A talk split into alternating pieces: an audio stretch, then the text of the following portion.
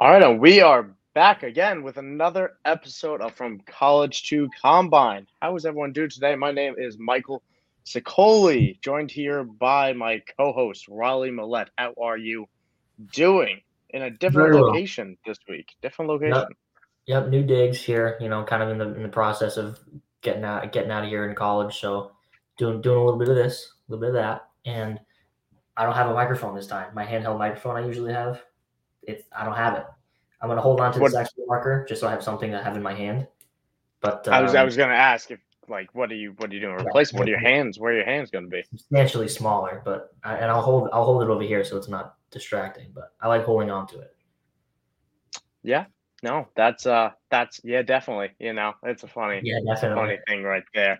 All right, but no, we do have a great show lined up today. For everyone that's not aware, this is going to be our last show as Quinnipiac undergrad students. No one cares about that. You're here for the fantasy football.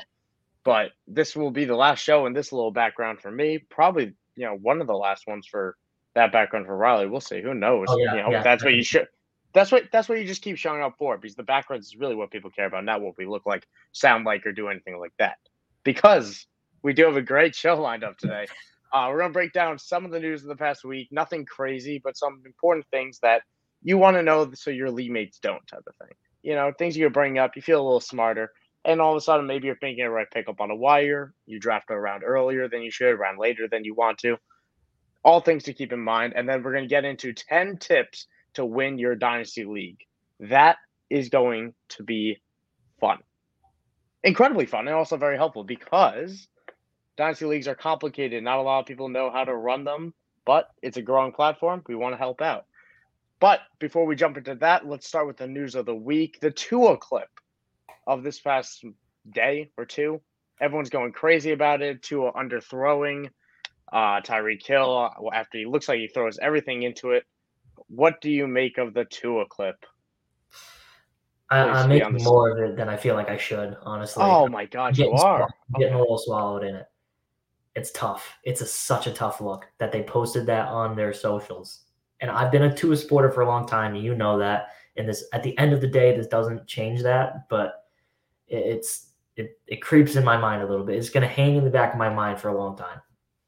I am disappointed to hear you say that, honestly, because we have this exact clip posted every single year of some quarterback underthrowing some receiver, and we forget about it next week. And we should, because ultimately it's totally meaningless. It's the off season still. It's freaking May, people. We're 2 weeks into May, and I'm not going to go crazy over Tyreek Hill being underthrown on one pass. I'm sure he's going to be underthrown on plenty, because this is not anything new as well. Tua doesn't have a strong arm. It's not big news. I don't get why people are going totally crazy on it. I know it's kind of like in a small, tiny sample size. It's confirming what people are worried about. But it's literally a one-throw sample size. I'm not reading into it. But I just don't like it. Nobody likes it. We'd like to see him hit him in stride and then, I don't know, gritty up and down the field from the 50. But we don't. We don't get to see that, because Miami's social media team needs to hire someone from Quinnipiac, probably. Yeah, honestly. But speaking of Miami, we could keep it in Miami and go to the ground game, because Miami Michelle has landed. Yeah, no, I'm gonna make that a thing. It's fine.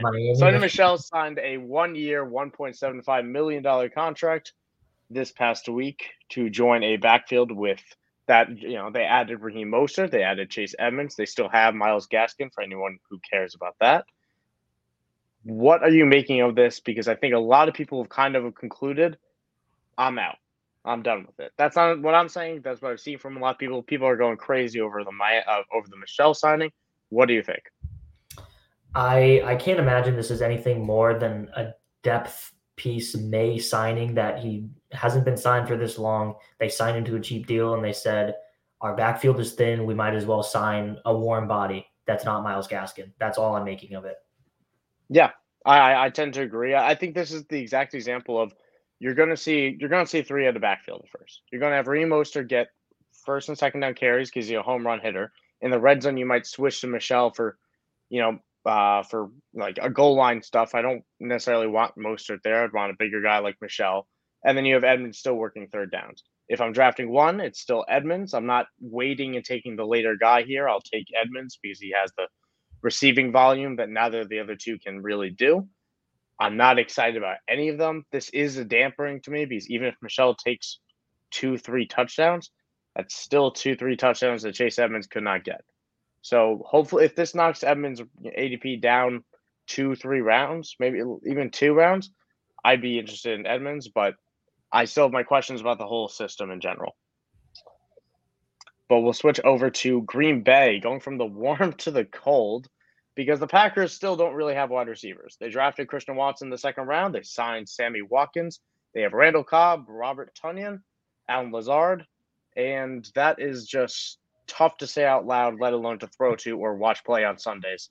So Ian Rappaport reported that the Packers are going to be in the mix for Jarvis Landry, Odell Beckham Jr., and Julio Jones. Do you see any of those deals happening? If you do, which one do you want to see happen the most? I would be really interested to see Jarvis Landry with Aaron Rodgers, just because Jarvis has kind of quietly been stuck without a top-tier quarterback for a long time. Baker was probably the best quarterback he ever played with. And, you know, we know how his career in Cleveland turned out. So it would be fun to watch. I think it could happen. I just don't see them not capitalizing on what the few years we'd imagine they have left of Aaron Rodgers. I think this could easily happen. It's interesting with Jarvis because that would be my pick as well. I'd love to see that happen because I think Jarvis still has a little bit left on the bone. I think Julio is done, but I could totally see. I will not let myself talk myself into it, but I know people will talk a Julio and Rodgers existence.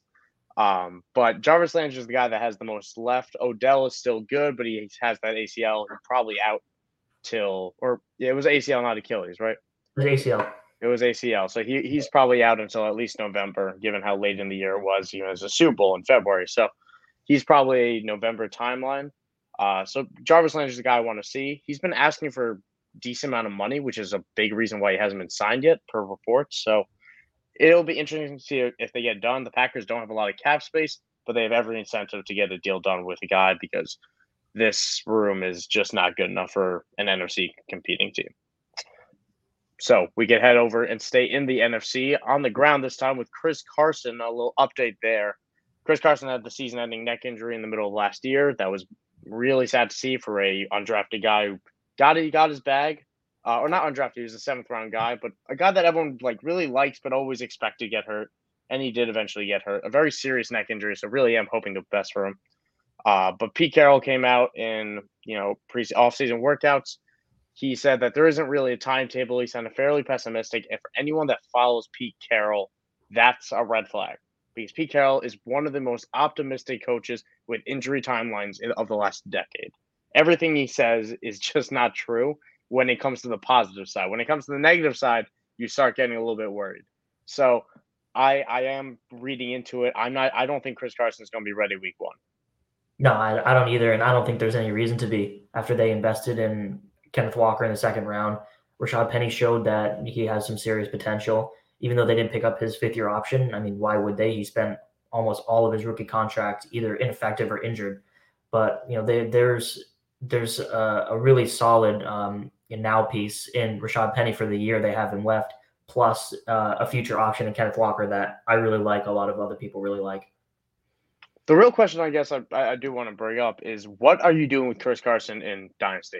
People still have him. You can't really cut him, but what are you doing at this point? He's this close to cuttable, honestly. I can't imagine any world he carries any value. If I offer you a 2024 fourth, would you take it? 2024 third, I would 100% take it. I think I'm the same, honestly, with the third. In terms of, I do see a world. It's the neck injury. Neck injuries are tough, man. That's a bad one. But I'd see a world where it won't happen again on Seattle. He gets cut this past offseason. He signs on in the summer type of thing, and maybe he finds his way as a backup. He was a good player. Chris Carson's a very good player. He just is hurt, which is the issue. And he's a physical runner. He can catch, but that's not his strength.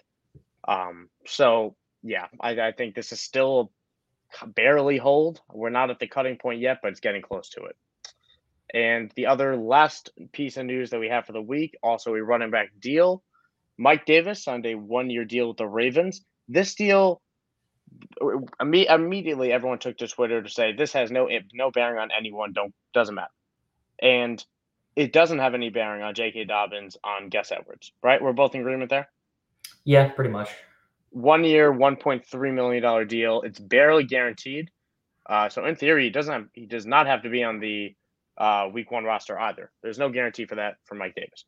But Mike Davis is a good pass blocker, and that's where I think he'll make the roster. Tyson Williams, the Ravens pulled that franchise tag, so there's one less guy to compete. I think Mike Davis makes this roster as the third down pass blocking guy.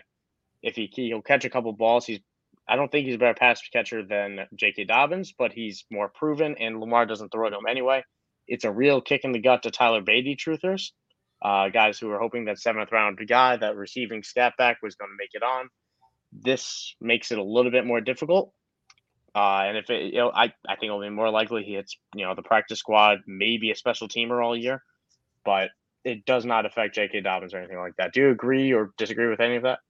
Yeah, I mean, even if J.K. Dobbins was on the field for third downs, we were never going to see a whole lot of production from him in that situation anyway. So this is kind of just a nice little depth piece, a little good for Mike Davis signing after flaming out in terrific fashion in Atlanta. Just get him another small little contract, see if he can, end on a hurrah. He is getting up there in age, 29, I believe he is, something like that. Yeah, no, this is a deal. If he's on the roster, he makes it in the year, comes home with the $1.3 million on the Ravens, a team that is still competing for a Super Bowl in a tough division.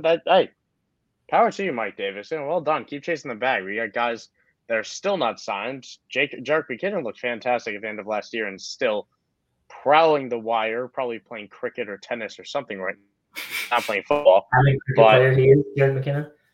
Well, Jerick McKinnon is quite the cricket player, per sources. Per sources, I heard. I slid in the DMs. He's like, so we're going to get a match at some point. He'll probably end up in Pittsburgh. So, yeah, the Steelers will sign a running back by the start of July. You can mark that down, by the way. I hope, at least. Phil Lindsay. So we could segue into our best part of the show, honestly. We're talking about Mike Davis, talking about the neck injury, Chris Carson. The vibe was down. I think we admitted the vibe was down. So we're going to bring it back up with 10 tips on how to win your Dynasty League. This is difficult, all right? This is a year, 2 year, 3 year process. As Riley knows, somebody who has never won a Dynasty League, despite many great efforts, right decisions, just hasn't worked out. Me, on the other hand, we got a couple of rings on the fingers. But this is how you do it, all right? This is how you do it. We're going to get right into it. Tip number one. Riley, this was your tip, so kick it off. Kick off this amazing part of the show. Yeah, my tip number one is to be as active as possible. And every year, the guy, or at least in the leagues that I'm in, the guy who makes the most trades, makes the most waiver pickups, is the guy who's competing for a championship at the end of the day. And it has to do with keeping players fresh, not letting them stagnate on your bench, not letting players deteriorate in value and depreciate over time, as a lot of players in this league tend to do. So that would be the number one thing that I've tried to do a lot more recently is, even if it's just waking up in the morning. Like, I spend a lot of time on my phone while I'm in bed in the morning, which I know is bad, but I do anyway. And, I kind of, most mornings I do a quick little check on my dynasty rosters and see if there's, anyone whose name might be a little hot that day and I can, cash in on, or anyone who's, status is trending downward that I should be monitoring, just something to register in my mind and think about when that time comes. Yeah, I completely agree, because being active is it's tenfold, because A, that increases your relation with your league mates, right? Where it's a lot easier to get a conversation going, a trade going, when you know them, you've talked to them, you're engaging in the messages, you're having fun. Ultimately, that is what all this is about. We don't have it on the list, spoilers, but having fun would be one of our tips. I almost put it. I almost did as well, right at number 10, but spoilers, it is not there. Ultimately, engage with your league, because it is better all around for it. And also, being active means you know when the trends are. You start seeing it. We're going to get to it about selling high and things like that, but if you had Tyson Williams last year, I I flipped him like a hot potato, you know, immediately. I also included someone I probably shouldn't have traded in that deal, but it's just about knowing trends. Who was that? And guys, I think it was Debo in our college league. That's right. I think I did. It wasn't terrible. I got Mike Evans. Mike Evans is fantastic, but and someone else. But yeah, no, that's fine. That's not what this tip's about. Do you have any final points on being active? Because it's a very good point. It's a simple point, but very important. Oh yeah, be active. Yeah, well put. My number 2 is going to be about the rookie draft. Every year, right? Dynasty Fantasy Football, every year the rookie draft rolls around. Hype to the moon. You are excited. It's the only draft of the offseason. Some leagues close waivers, so this is all you've done. All you've waited for months is just trades and the rookie draft. You better do it right, because that is where you're going to get the new studs, the new value, the new hotness, and all that. This is the key. The thing I try to live by. Starting this year, I have messed this up in the past. I'm living by it now, is drafting talent over opportunity every single time. Over opportunity, over situation, does not matter, especially when draft capital is the same. The only time I start using draft capital as a real difference maker is when we get to day 3. When you get to day 3, I stop caring, really, because the hit rate for day 3 wide receivers, running backs, it just becomes quarterbacks especially. It becomes infinitely harder to predict. So I'll use an example of people drafted Trey Sermon last year in the first round. I was one of those people, despite not being a Trey Sermon believer. I did that in one of my leagues. And obviously we all know that panned out. Colossal bust. Not a good player, landed in a great spot, just didn't work out because he wasn't a good player. And same thing with Elijah Moore. People were scared of the Jets. Elijah Moore wasn't going in the top 10 of a lot of drafts. But he was a fantastic player. Raleigh knows how much I loved Elijah Moore. And situation hurt his draft value. Don't be that guy. Trust the talent. Let it emerge. A.J. Brown being another example of nobody wanted that run heavy system for A.J. Brown. And now A.J. Brown is a top 10 dynasty receiver, even before he was traded. Now it's a little bit more questionable. We talked about it last week. Check out that show about his value on the Eagles. But all in all, his value was incredibly high, wasn't drafted very high because of situation. Don't be that person. Yeah, that's all super true. And I did think Trey Sermon was a good player, for the record, and I get the bullet on that one. I mean, I thought you were going to bring up Clyde Edwards-Helaire for a second there. But, yeah, Clyde Edwards-Helaire, that's such a tough one. Another most infamous example. But we can move on to 3. Kick it off, Riley. Go. Okay, and this is something that it rules the dynasty leagues, and I've called this value is greater than production, except when it isn't, right? So it's a tough dichotomy to get used to. Is, let's say Cooper Kupp, for example, who's getting up there in age, 28, 29, I believe, something in that range, coming off one of the best wide receiver seasons ever. And the ever-arching question is, how much should I give up for a receiver who is almost guaranteed to be in the top 5, just had an enormous season? How much should I guarantee? How much should I give up for him, who maybe he has 2 years of top-end production left? And unless my team I'm confident, I am 99% sure that this team has what it takes to be in the finals, I'm not going to pay up for that player.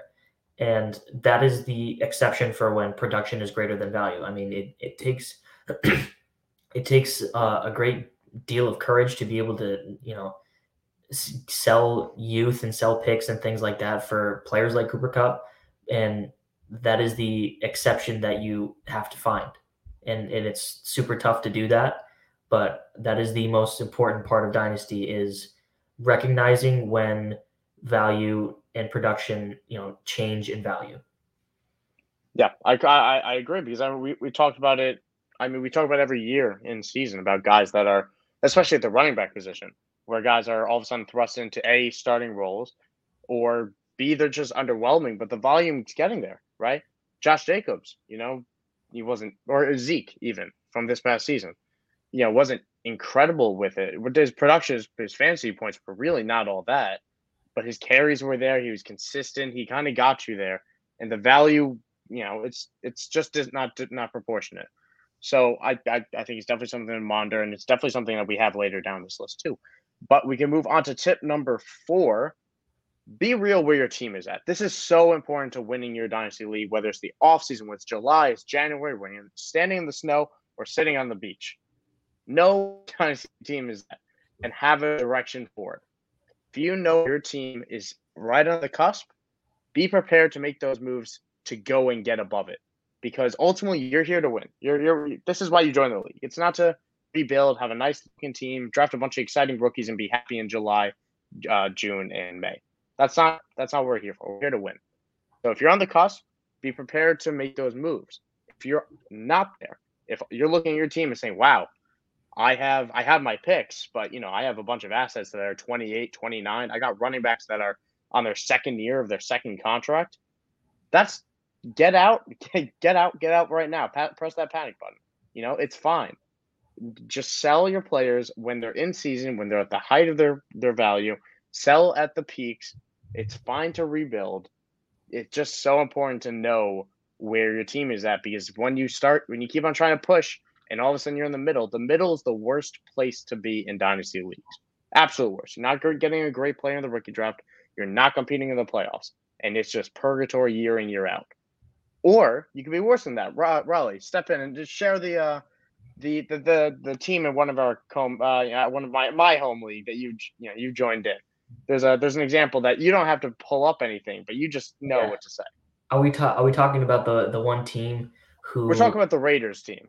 Yes. Okay. So, he goes through a cycle of, selling his picks for, 27, 28-year-old players who are on their way down. Kenny Golladay was the most recent one. And then right before the rookie draft, he goes out and he tries to get all these picks. And then he drafts those players. And then right when the rookie draft is done, he sells his picks for the next year for another 28-year-old player. It's total limbo, and that's not where you want to be. Yep. And it's the most extreme example. So he's not even picking number one. He's picking 2, 3. He can't even tear it down. He can't even be bad properly. But it's so important. Just be real with your team. It can be fun to rebuild if you need to do that. And it's incredibly fun to push and win.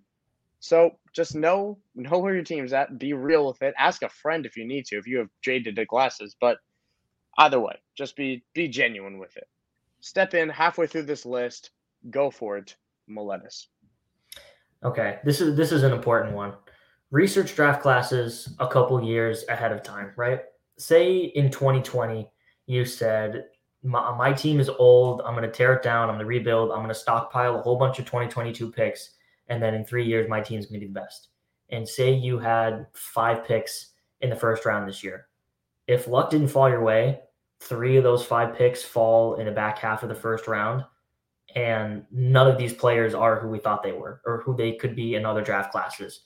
Like George Pickens, Sky Moore, those are guys who in any other year, they're second-round picks, but they became first-round picks because this is a weak class. So you need to know that ahead of time. If you, I know, Mike, you've been trading for 2023 picks for a long time because that class is much better than this year's class. So that is something that really affects how you should be trading your picks and trading for picks. Especially when you're trading years in advance, because you have no idea to plan. These look so different 2 years in the future than they look right now. It could be a whole different dynasty owner, potentially, with a whole different message, a whole different let's throw everything in for a year, or let's totally tear it down. Either way, you don't know where those picks are going to land. Just all you'll know is how the general class is going to be. And even that's a little bit up in the air, but if you can know, that's a huge step up on your casual league mates that will not know. I am doing everything I can to get Bijan Robinson next year, and I do not care who knows it, because who isn't insane about Bijan Robinson? That's for another day. That's from college to combine in January, because oh my goodness, you won't be able to stop me. Tune in then, January 2023. Jesus. So we can move on to tip number 6. And honestly, halfway through this, I want to take a minute and thank our host. I meant to do in the beginning. I always do in the beginning. For frequency's sake, follow them here on YouTube. Follow them everywhere. Subscribe. They are a great group of people. It's where I started out. Your host right here. You're here for a reason. Great content. Obviously, it's amazing banter right here. Give them a follow. And, of course, also IDP Guys. That's where I write. I recently wrote a Cole Kmet article. Breakout. It's going to happen. Read it at idpguys.org. Check them out. Great group of guys. Amazing Discord, too. Subscribe. Rookie profiles and everyone. That's all I'll say because I don't want to keep on going on and on and on because we have tip six. Tip number six. I'm going to take it into the rebuilding side of it now. Winning your dynasty, sometimes it doesn't mean just this year. It means being real with your team, tip number four, and then sometimes you got to rebuild. So how do you do that? You sell your running backs. I don't care about age, really. Maybe you keep a rookie running back. Maybe you keep a sophomore running back. Once you get to that third year, I don't care. Ship them off. I'm done. Sell for the highest value you can because you're going to need to do it. Wide receivers over 27, gone. No more. None of that. I don't care that they're in the prime of their career. When you're ready to compete, they're going to be exiting it, and their value is going to be a lot lower. Odds are. So I remember when I started out one of my rebuilds, which is going to be incredibly successful this year when I finally win the championship with it. I didn't want to sell Kenny Golladay. He was the one piece I wanted to keep. He was 25 at the time. Now he's 28. He's not in a great spot, and it's pretty tough to deal with. So everyone's for sale, really. When you're doing a rebuild, everyone is for sale. You do not say no to anybody. You are looking for young wide receivers. If you want a young quarterback, sure, that's a position you can figure out later. If you can get an elite young tight end, a Kyle Pitts, do it. That's fantastic. Does not hurt. There are a few of those to go around, but tight ends last for a long time. Quarterbacks last for a long time. So do wide receivers. So bolstering at wide receiver is your rookie guys. Get those guys. Get rookie picks. That's how you do it. Any thoughts on rebuilding, Riley? Because I feel like you've been working your heart towards it. Yeah, I am. You know, a lot of my leagues have been rebuilds, and the only player that has been untradeable for me in the rebuilds, Kyle Pitts has been untradeable. I've had a lot of people inquire about Javonte Williams. I'm not interested in getting rid of him, and Clyde Edwards-Helaire just because I have a personal affection with him, and I can't get rid of him anywhere because no one wants him. So those are the three. Yeah, you have a personal affection with Clyde Edwards-Helaire. You heard this. He's not going anywhere anyway. And the last tip I'll say on rebuilding as well is that you don't need to make every decision in the offseason. In fact, sometimes they're better left for the season where players are actively providing value come week one, week two, week three. You're measuring that risk of them getting hurt and all of a sudden you get nothing. But their value is more important. It tends to be better when teams are actually buying to make that jump while you're jumping out. So target those contenders, give the players that are at their peak, sell high, buy low, all that type of thing.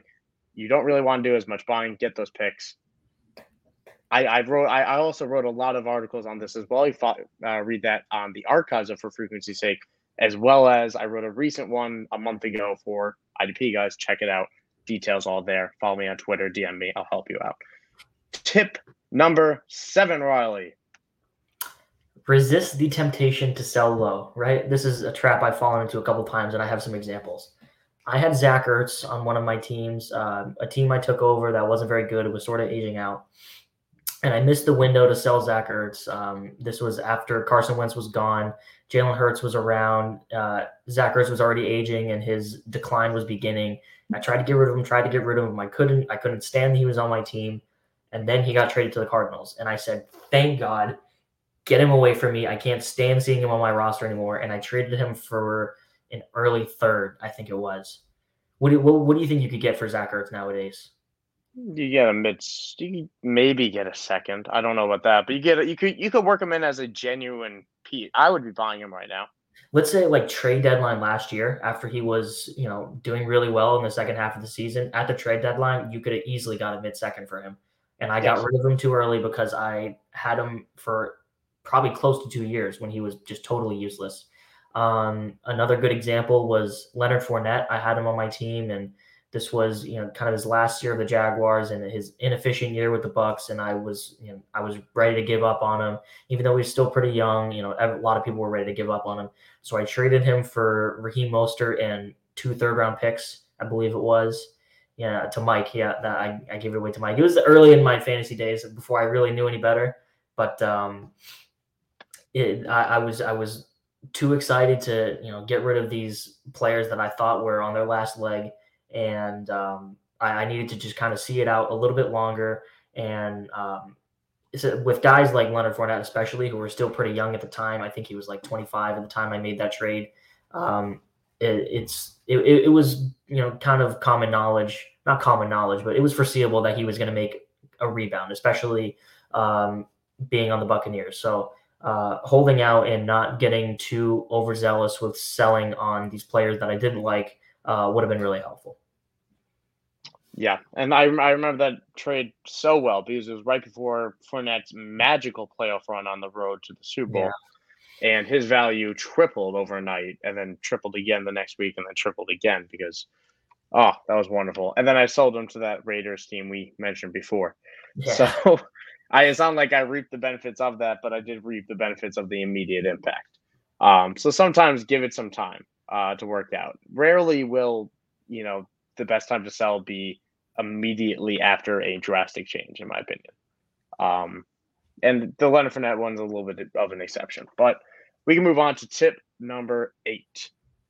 And it's an interesting one because dynasty waiver wires, that's going to be what this is how to run your waiver wire because it's bare. The cupboards are, it's COVID cupboards, you know, all of a sudden the toilet paper is gone. We can't find them, you know, that is basically both the quality of the people on your dynasty waiver wire toilet quality, and also just the scarcity because there's really nothing you want. So when somebody is there, go and get him. Don't be afraid to waste that priority, to spend that fab. Riley, what happened at the beginning of this offseason? Somebody cut Tom Brady. Tom Brady retired. Reasonable, I understand it. Tom Brady was cut. He was on the wire for all of that week, and then he unretired. And so I went out and I spent half of my fab for the entire year to get Tom Brady. 2 months later, I trade him in a big package deal, of which he was a decent part of and a big reason for, to a Patriots fan. And I did it through fab. If you think about it in the mindset of I traded $45 a fab, that's nothing. That's a heist. So when somebody that is on the wire that could break out or is breaking out or is just shouldn't be there, do not be afraid to get him because there is not a lot of guys that are worth getting. So when there's someone there, go for it. Spend that bag, you know, toss it out. Where's the, you know, make it rain, all that.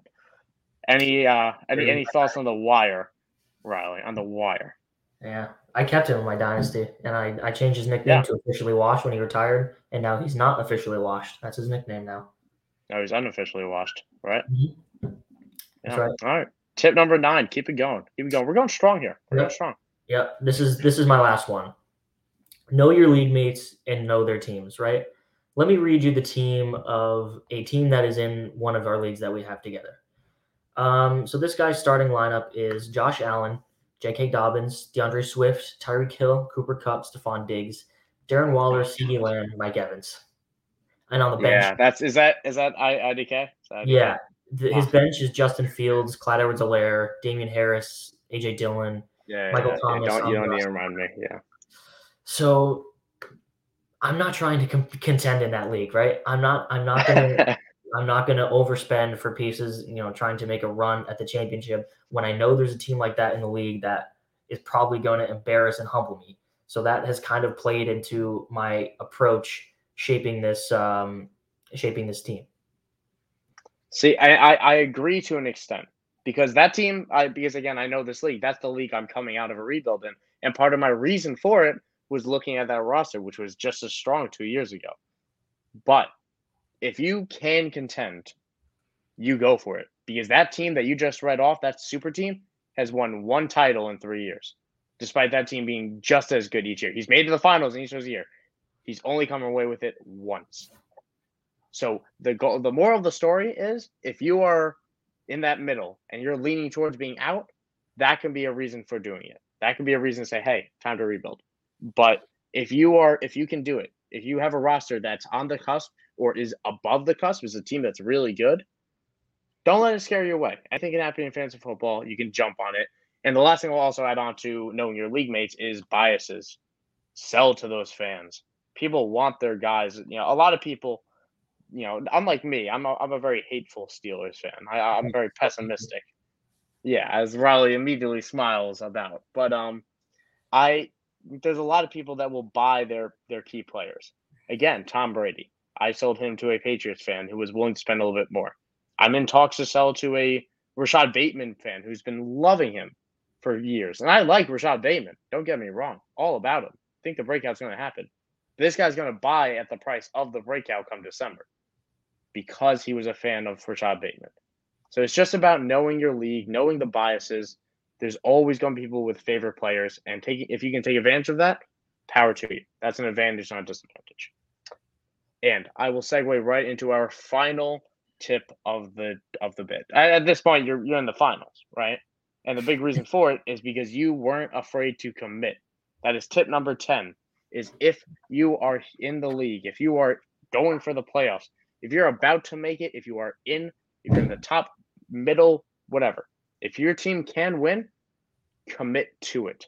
Buy the Adam Thielens of the world or the guys that are older that have less value, the Ezekiel Elliott's of even 2 years ago, where people have been trying to get off Zeke for 2 years. You could have gotten him for, a first. So that's a 2022 first for Ezekiel Elliott. Add something else onto it. And that would have, if that wins you your championship, that's all that matters. I traded two firsts, Rashad Penny and Will Dissly, both those guys prior to their injuries, for Ezekiel Elliott in the year that I won the championship, because then Zeke and somebody else helped me win. And that's what mattered. Because if you get a ring, you get that figurative ring, that literal ring, wherever you get it from, that's what you're playing for. Who cares about 3 years in the future if you can win right now? So I fully support going all in if you know what that's going to be. I always try to maintain my picks 2 years in the future just because you never know what's going to happen. But I will trade my entire draft class. I will trade younger, promising guys to get a little bit older guys that will provide more value now if need be. But ultimately, you have to win. That's what this is about. Hey, man. I know you haven't really been in those shoes, Riley, where competing or winning or I'm getting there in a couple. Yeah, no, you're getting there. Let's work out a deal, and you can totally get there. No.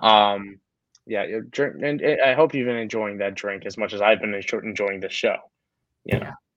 Oh, I'm not talking to you. I'm talking to our viewer who's been, sipping a nice little cup of water on the side. I hope that is tasting fantastic because now you can drink more because the show is over. Thank you, everyone, for tuning in to this week's episode from College to Combine. Definitely check out both idpguys.org and For Frequency's Sake at FFSQC on Twitter and at idpguys on Twitter as well. Both great follows with some amazing content, amazing shows, amazing video content. Subscribe here. There's really no better group of people to be with where they each took a shot at both of us. We've had a great time doing it. We have this amazing overlay. We feel fantastic. Who better to support, So thank you, everyone, for tuning in. Next time you will be touching base with us, we will be graduates. Ain't that something, Riley? How does that feel? I don't like it. Okay, well, that's what you do. Excitement. Again, you keep bringing the level low. Doesn't matter. Follow me on Twitter at Michael__Sicoli. You can follow Riley at Riley_Millette if you want to, I guess, get sad. All of a sudden, you're the sad one of two of us just with that attitude. I don't know. Okay, tune in next week when Riley's got a little bit more of a smile around his face, I guess. Hopefully, right? Maybe we'll get him some coffee. I don't know. You got to tune in next week to see what Riley's going to be holding in his hand. Any bets on what that could be? I hope to have the microphone back. I think I will. Well, then people have to tune in. There's no better reason for it. Either way, great show on next week. Check out IDP Guys. Check out For Frequency's Sake. Check out our Twitters. Great follows. Great content. Have a good night, everybody.